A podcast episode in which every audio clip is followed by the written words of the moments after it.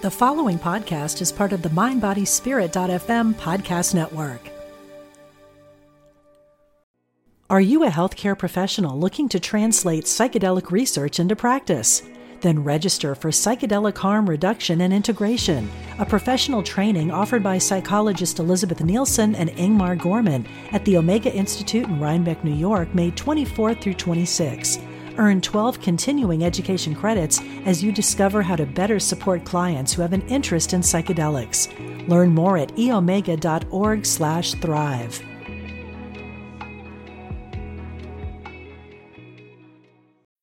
When you need mealtime inspiration, it's worth shopping Kroger, where you'll find over 30,000 mouthwatering choices that excite your inner foodie. And no matter what tasty choice you make, you'll enjoy our everyday low prices, plus extra ways to save, like digital coupons worth over $600 each week. You can also save up to $1 off per gallon at the pump with fuel points. More savings and more inspiring flavors make shopping Kroger worth it every time. Kroger, fresh for everyone. Fuel restrictions apply. Welcome to Dynamic Healing with two experts in chronic pain, David Hanscom and Les Aria. This podcast will show you how to unlock your body's ability to heal. Just breathe and learn how to rewire your brain and break free from chronic pain. Welcome to Dynamic Healing Podcast. I'm Les. And I'm David, David Hanscom, and Les is a pain psychologist. I'm an orthopedic surgeon and it's an interesting match because we have nothing in common. what's a surgeon? What's a, what's a surgeon doing talking talking to a psychologist? It, it sounds like a, a, joke for the day, David. So uh, let's not go down that path. See, uh, David. Anyway, I Les Les and I have been talking here about half an hour, and he, as usual, is my guru. And so our title today is about remorse, and it's a big topic for me because I had a career. It was an excellent career, but the brain tends to go back into what didn't go right. Our brain tends to go to negatives. So, the purpose of the talk today is we're, we're starting a new year, and we want to point out that remorse is an obsessive thought pattern. It's actually a cognitive distortion. But we want to point out the role of remorse in holding you back from achieving your goals. And Dr. Aria has some wonderful solutions, which he has taught me this morning. Thank you, Dr. Aria. And um, I'm excited about our podcast. Yeah, David. And uh, so remorse is really a factor that keeps a lot of people from moving forward in life. And you know, some refer to it as FOMO, fear of missing out, or guilt, uh, could be the flip side, both which are really embedded, embedded in thought patterns. And uh, as David likes to say, um, they really don't respond to rational interventions. And I agree with him wholeheartedly. So when we have these strong sensations, feelings, remorse, for example, it really does not respond to the very basic things uh, like trying to change your thoughts. It actually creates a lot of frustration. And it's just one of those unique things that is human. It's, a, it's part of our human consciousness. I'd like to start with a quote today. And this is, comes from a mentor of mine who's one of the most successful human beings I've ever met, both professionally, career wise, and personally. And he's one of my mentors. And he said this years ago, which I never understood. And the quote is never waste a crisis. I'm going, what? and that's sort of flipped me around because my life has been one series of crises after another. So solving crisis has been my issue. But he takes it one step further and looks for opportunities amidst a crisis. Mm-hmm. And another way of saying this is basically never look down. So, as you all know who have worked with me a bit, know that positive thinking is a way of suppressing negative thinking, which is sort of a disaster. However, a key issue in healing is a positive vision. Your brain is going to develop wherever you place its attention. So, from a neuroplasticity standpoint, a positive vision is absolutely critical.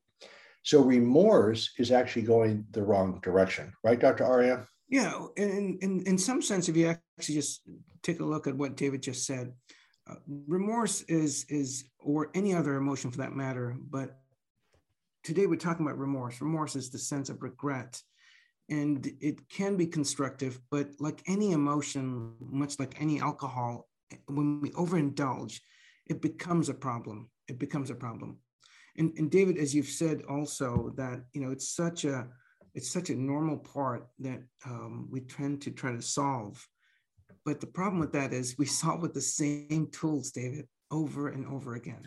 Right. Well, the problem is repetition, these thought patterns become embedded. And basically, you know, remorse is a common, almost universal trait, but the obvious problem is that you cannot change the past. You also cannot change the links to the past. And we think of an unpleasant event in life, why you'll always be triggered and fired up.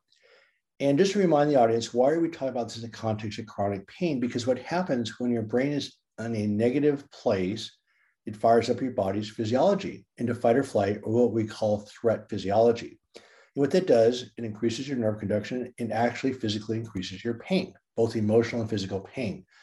So the thing about remorse is actually a form of a what we call a cognitive distortion, because we intellectually know that you can change the past, and somehow our brain just goes over and over and over again. And since you can't change the past, these thought patterns become embedded.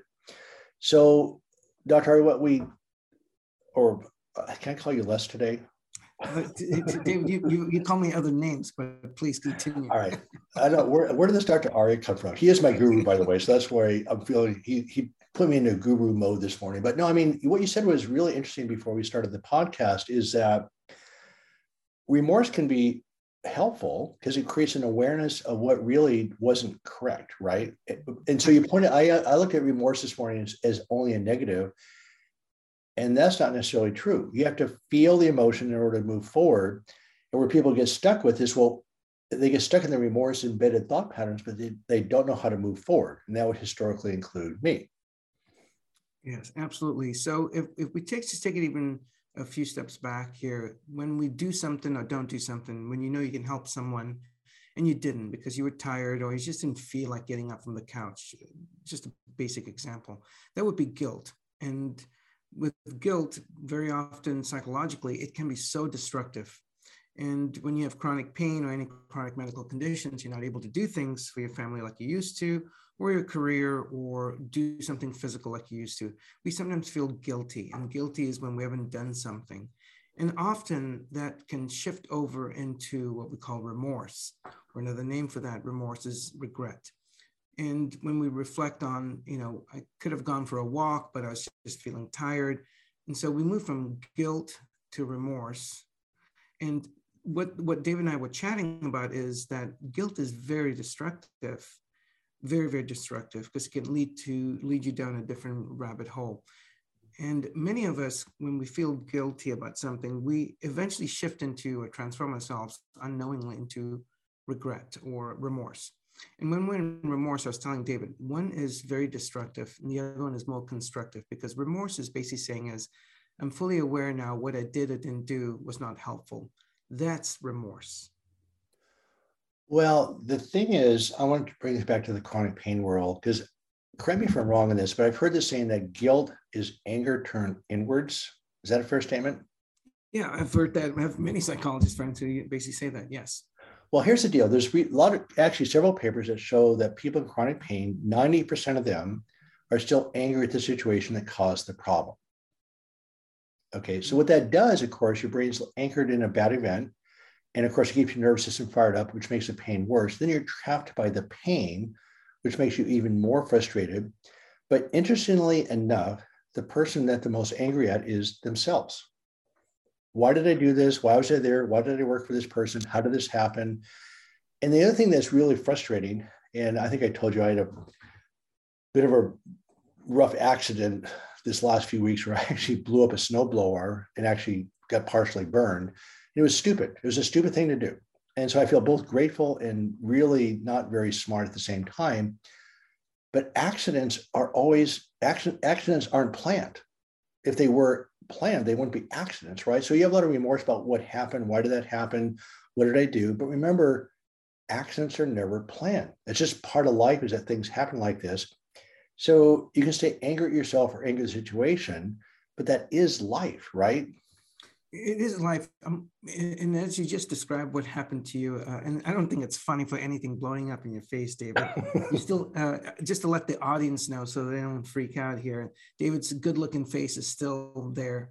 Um, it's you know so wait wait a minute. Actually it's improved. Um, let's just move on God. Uh, is this our, this our first New Year's podcast, by this the way? This is our first New Year's podcast. Okay. No. So, David, as, as we're speaking here, and folks are probably kind of lining up their thoughts with, all right, we've got just talked about guilt, and we've just talked about remorse, and this is today's topics on remorse, and that can be constructive. It becomes it becomes a pattern, as you've said a few times here. And but you the way you just described what you described, David, what comes to mind now is this is not to complicate things, but just to show how profound and how deep our emotions are and complex, or we human beings make it too complex. We sometimes can shift into from guilt, sometimes into either remorse, and a deeper part that's very punishing, David, which I just thought I heard a few seconds ago from you, is shame. So right. I mean, I, unfortunately, I mean, this is the way the brain works. I think, but every time I think about what I did, I cannot believe I did this. It was so stupid. So that's so that's exactly that. So that word, it's so stupid, is basically right. there's there's a there's a there's a sense of remorse there, but there's also what I'm hearing more with that tone of yours is that not that I'm trying to do therapy on you right now, David, but oh yeah, you point, are. we're giving we're giving the audience an example here. Let's just pause and take a look at that. So we when we feel guilty about something we can sometimes shift into remorse that's today's topic and what david just gave an example is and then we regret like all right i sh- you know should have could have would have we, we do that thing I, I regret doing my actions or thinking a particular way but what i'm pointing out is this and i think we could even take this one step further and deeper that could and it's not linear so don't think of this in a linear fashion it just has different uh, ways it shows up. Shame, when you dissect shame, it's actually anger towards oneself and disgust. So to the recipe for that, that can go from you know guilt to remorse can even go to shame. And again, it's uh, not linear, which means it's not going in stepwise pattern. It could show up because when you activate, when you start to regret and you start to beat yourself like, oh man, I shouldn't have done that or you know all right those were nasty words i said to someone or i could have done this yes i should have just let that anger go when we sometimes go from regret or remorse we could accidentally trip the shame switch inside of us so to speak metaphorically and when we when we trip that switch that creates as you've mentioned in different um, podcasts and workshops david when we get into that thought pattern it becomes obsessive and sometimes that obsessiveness is the feel behind it is shame. And when you start to shame yourself, it actually creates more anger, it creates more disgust with oneself. And that's a dangerous route. So, what we've just uncovered here is just in David's example is when we do some certain things, we have remorse, and that could shift into shame. And when you hit into shame, it goes into deeper. But the question that we want to ask, David, and uh, I'd love to hear your thoughts on this, is I don't like to ask why questions, but I'm going to ask it. So, why do we do that? Why do we have remorse? Why do we have shame? And why do we have these obsessive patterns? What are your thoughts, David?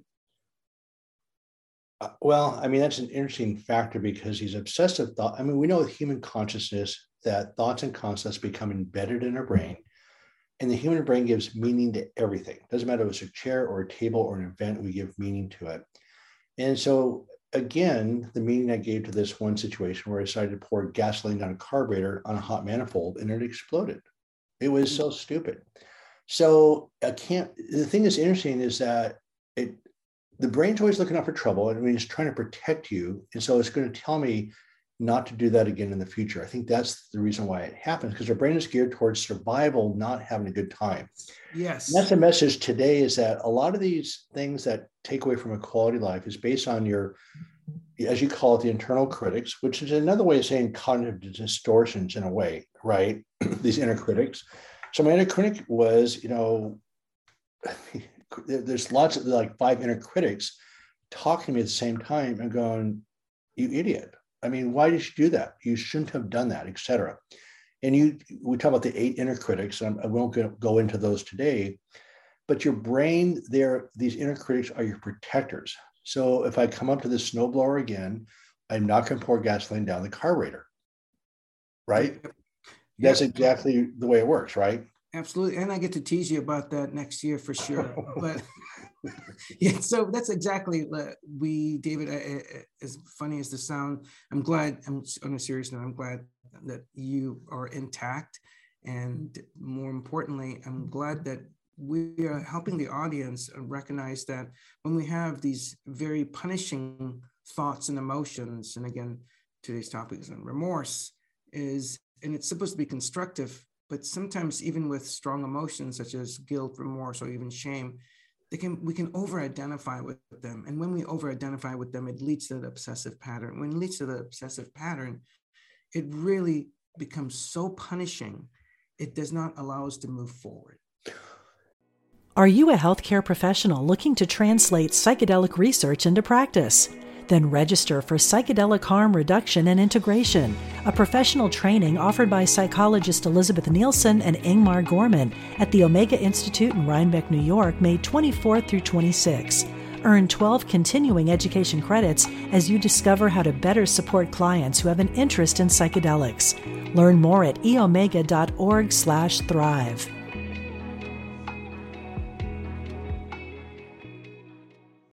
Look, Bumble knows you're exhausted by dating. All the must not take yourself too seriously and 6 1 since that matters. And what do I even say other than hey? well, that's why they're introducing an all new Bumble with exciting features to make compatibility easier, starting the chat better, and dating safer. They've changed, so you don't have to. Download the new Bumble now. Another day is here, and you're ready for it. What to wear? Check. Breakfast, lunch, and dinner? Check. Planning for what's next and how to save for it? That's where Bank of America can help. For your financial to-dos, Bank of America has experts ready to help get you closer to your goals. Get started at one of our local financial centers or 24-7 in our mobile banking app. Find a location near you at bankofamerica.com slash talk to us. What would you like the power to do?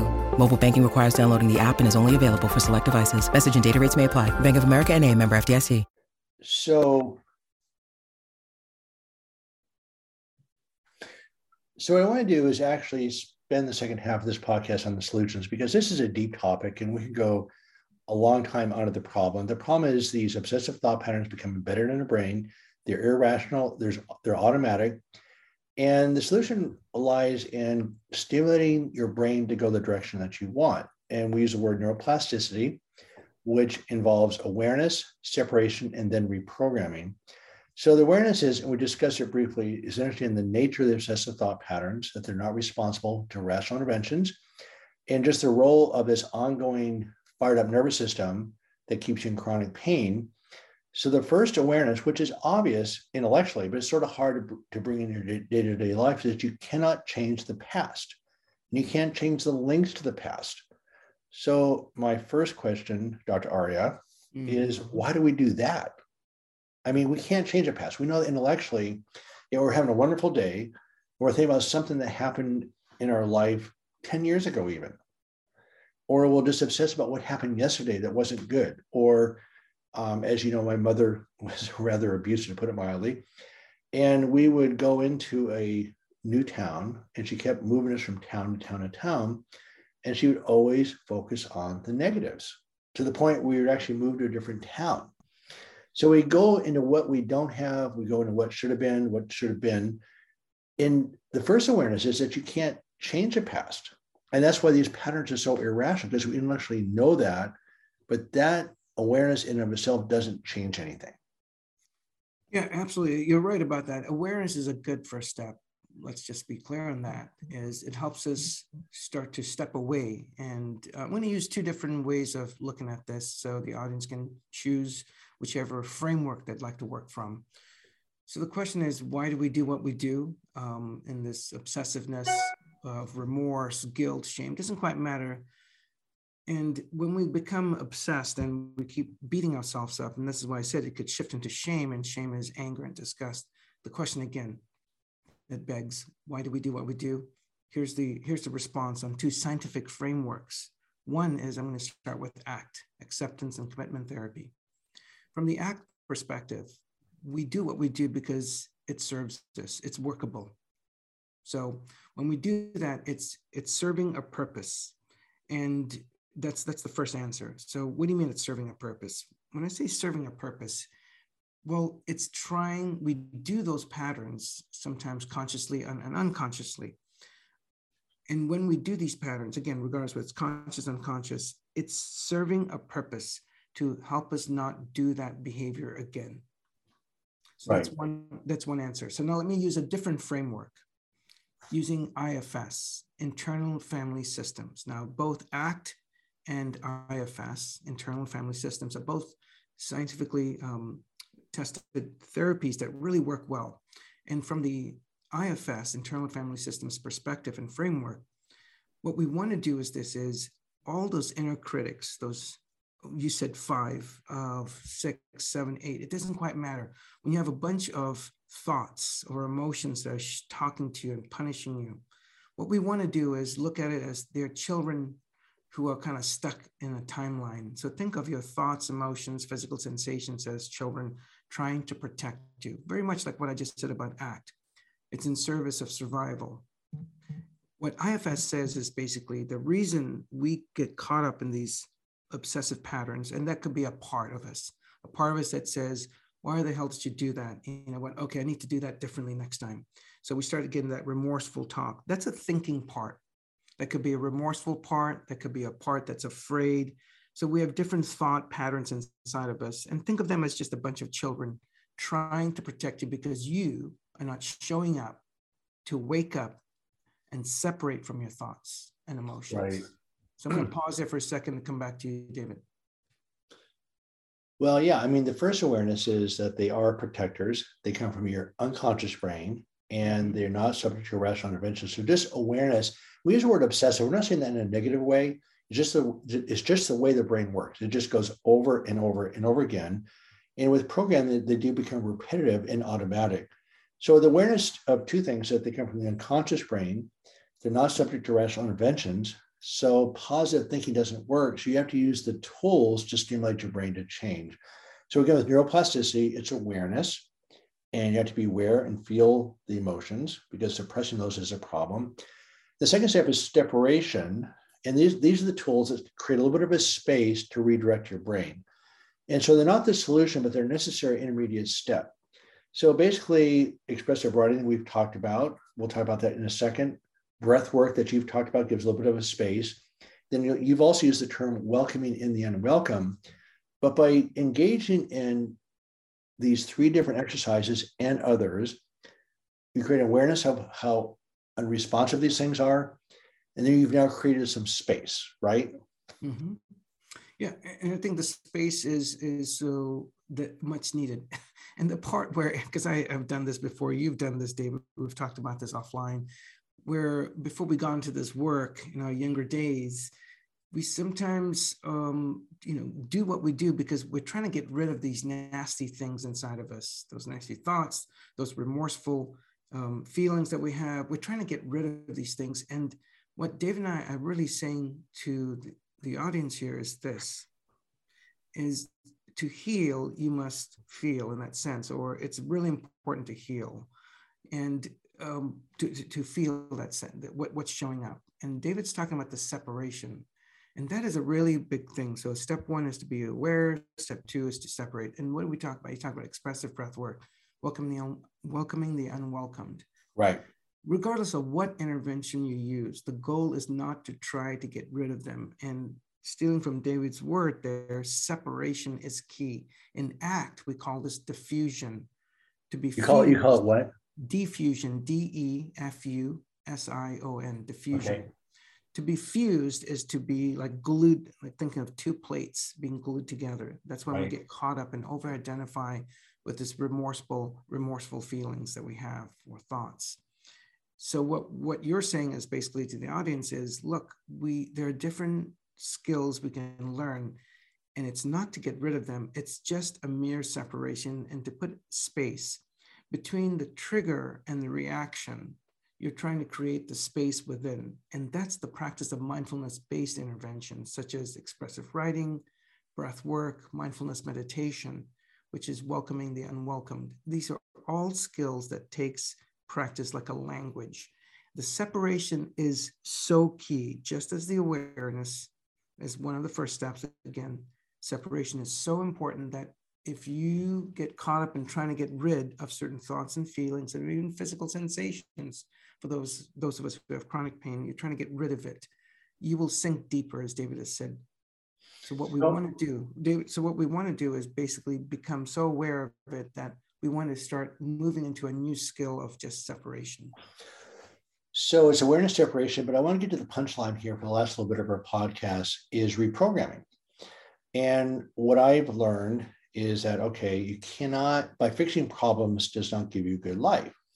And the same mentor that gave me that quote about never waste a crisis asked me a question a few weeks ago about what brings you joy and i said well getting my work done helping people this this and this but i realized what i thought was joy was simply my comfort zone which is flat out being a workaholic that's my comfort zone right mm-hmm. and that's how you define obsessive behavior you do things that calm you down but that's different than joy. And so the healing occurs from actually moving into the part of your brain circuits that give you joy, which I'm learning is a learned skill. So I'm going to just list a couple things and have you fill in the gaps here. So some of the reprogramming tools that I'm learning, and I'm truly learning this, is that I've learned, first of all, that enjoying your life is a learned skill. So some of the tools that come out at me is just deep gratitude for what I do have. Remember, I'm going to feel the remorse. It's not going to go away. And I'm not trying to minimize or fix that, but truly enjoying what I have right now. And one of them is being taught by my guru, Dr. Aria. I'm serious. I actually learned a lot this morning. Um, mindfulness, active meditation, just connecting with this moment right now. This is what I have. And simple things like, what do I want to do today? Just keeping my brain moving forward. And so, can you talk a little bit Les about how you create that life that you want? I know that's part of what you do. Yeah. David, David said, I really like how David broke this down simply is, you know, deep gratitude, mindfulness, active meditation, do what you want to do today, um, you know, and, and like live your life as if you're 20 years old. Wow, that is so cool. And to put that in into summary here is in ACT, we use values. So what we have been talking is about how to really just recognize when something difficult shows up, in this case, remorse, which can block you from moving forward and create other feelings. And reprogramming how to live a life that's different really is, is a way of saying, how do I wish to be during difficult moments towards myself and others? Let me repeat that question again, because as simple as that may be, or profound, however we wish to interpret it, is take a look at this question, write it down.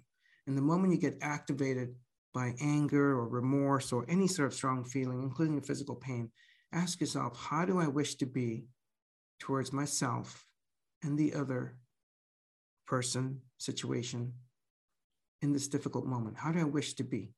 And that basically will request you to dig deep and ask yourself, this basically what is the value i wish to use when i feel the strong shift over this obsessive patterns ultimately david i think what we have offered the audience today is just the awareness the separation and the programming which is so key and those basic skills require daily practice and as i'd like to say you start with the skill it becomes a habit then the habit becomes your lifestyle Oh, that's fantastic. So I'm going to finish off today with the Davidism. And again, this started with this friend of mine, you know, asking a simple question, what brings you joy? Mm-hmm. And again, being this crazy surgeon, and I keep telling my wife that normal people don't become spine surgeons. I mean, it's an insane way to live your life. I mean, I can't think of a more stressful way to live your life. And so I learned how to deal with stress, but it also took a significant toll. And again, the pattern is fixing, fixing, fixing, working, solving. It's just that that's the mindset you're in.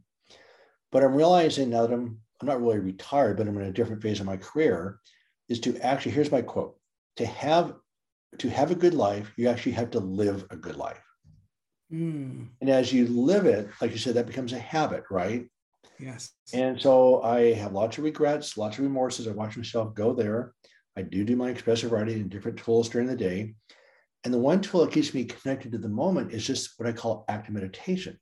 Just sit in my chair, feel a sensation, taking a deep breath, and just connecting to the moment that I'm in. And then just taking a second and just saying, and not everything else, this isn't, I'm not talking about happiness, fun to distract yourself, but does, is this giving me joy? Just a simple question. And so just a little bit at a time, trying to move forward, move forward. So there's a deep awareness that I don't actually know how to create joy very well, which again is a, is a negative, right? Mm-hmm. So I mm-hmm. acknowledge that and realize that there's lots of anxiety creating a whole new life that I'm not familiar with. So I'll just finish off again and say to have a good life, you actually have to live a good life. Dr. Aria, thank you for your wisdom today. I'm a better person now. and Dr. Hanscom, be gentle and kind with yourself. Thank you. We'll talk to you soon and uh, have a happy 2022. Happy New Year. David and Les would love to hear from you about today's podcast and any ideas for future topics. You can email them at david-les at dynamichealingpodcast.com. That's david-les at dynamichealingpodcast.com. Hello, I'm Dr. Stephen Farber, and I am an author, teacher, psychotherapist, and shamanic practitioner. On my podcast, Healing for Your Soul, I welcome some amazing guests and introduce you to some healing techniques like earth magic, working with nature and animals, and really getting to the heart of what is keeping you stuck. I want to help you deepen your spirituality and let go of blocks that are holding you back. Let me help you in this journey called life. Part of the mindbodyspirit.fm podcast network Subscribe and follow wherever you get your podcasts so you don't miss an episode.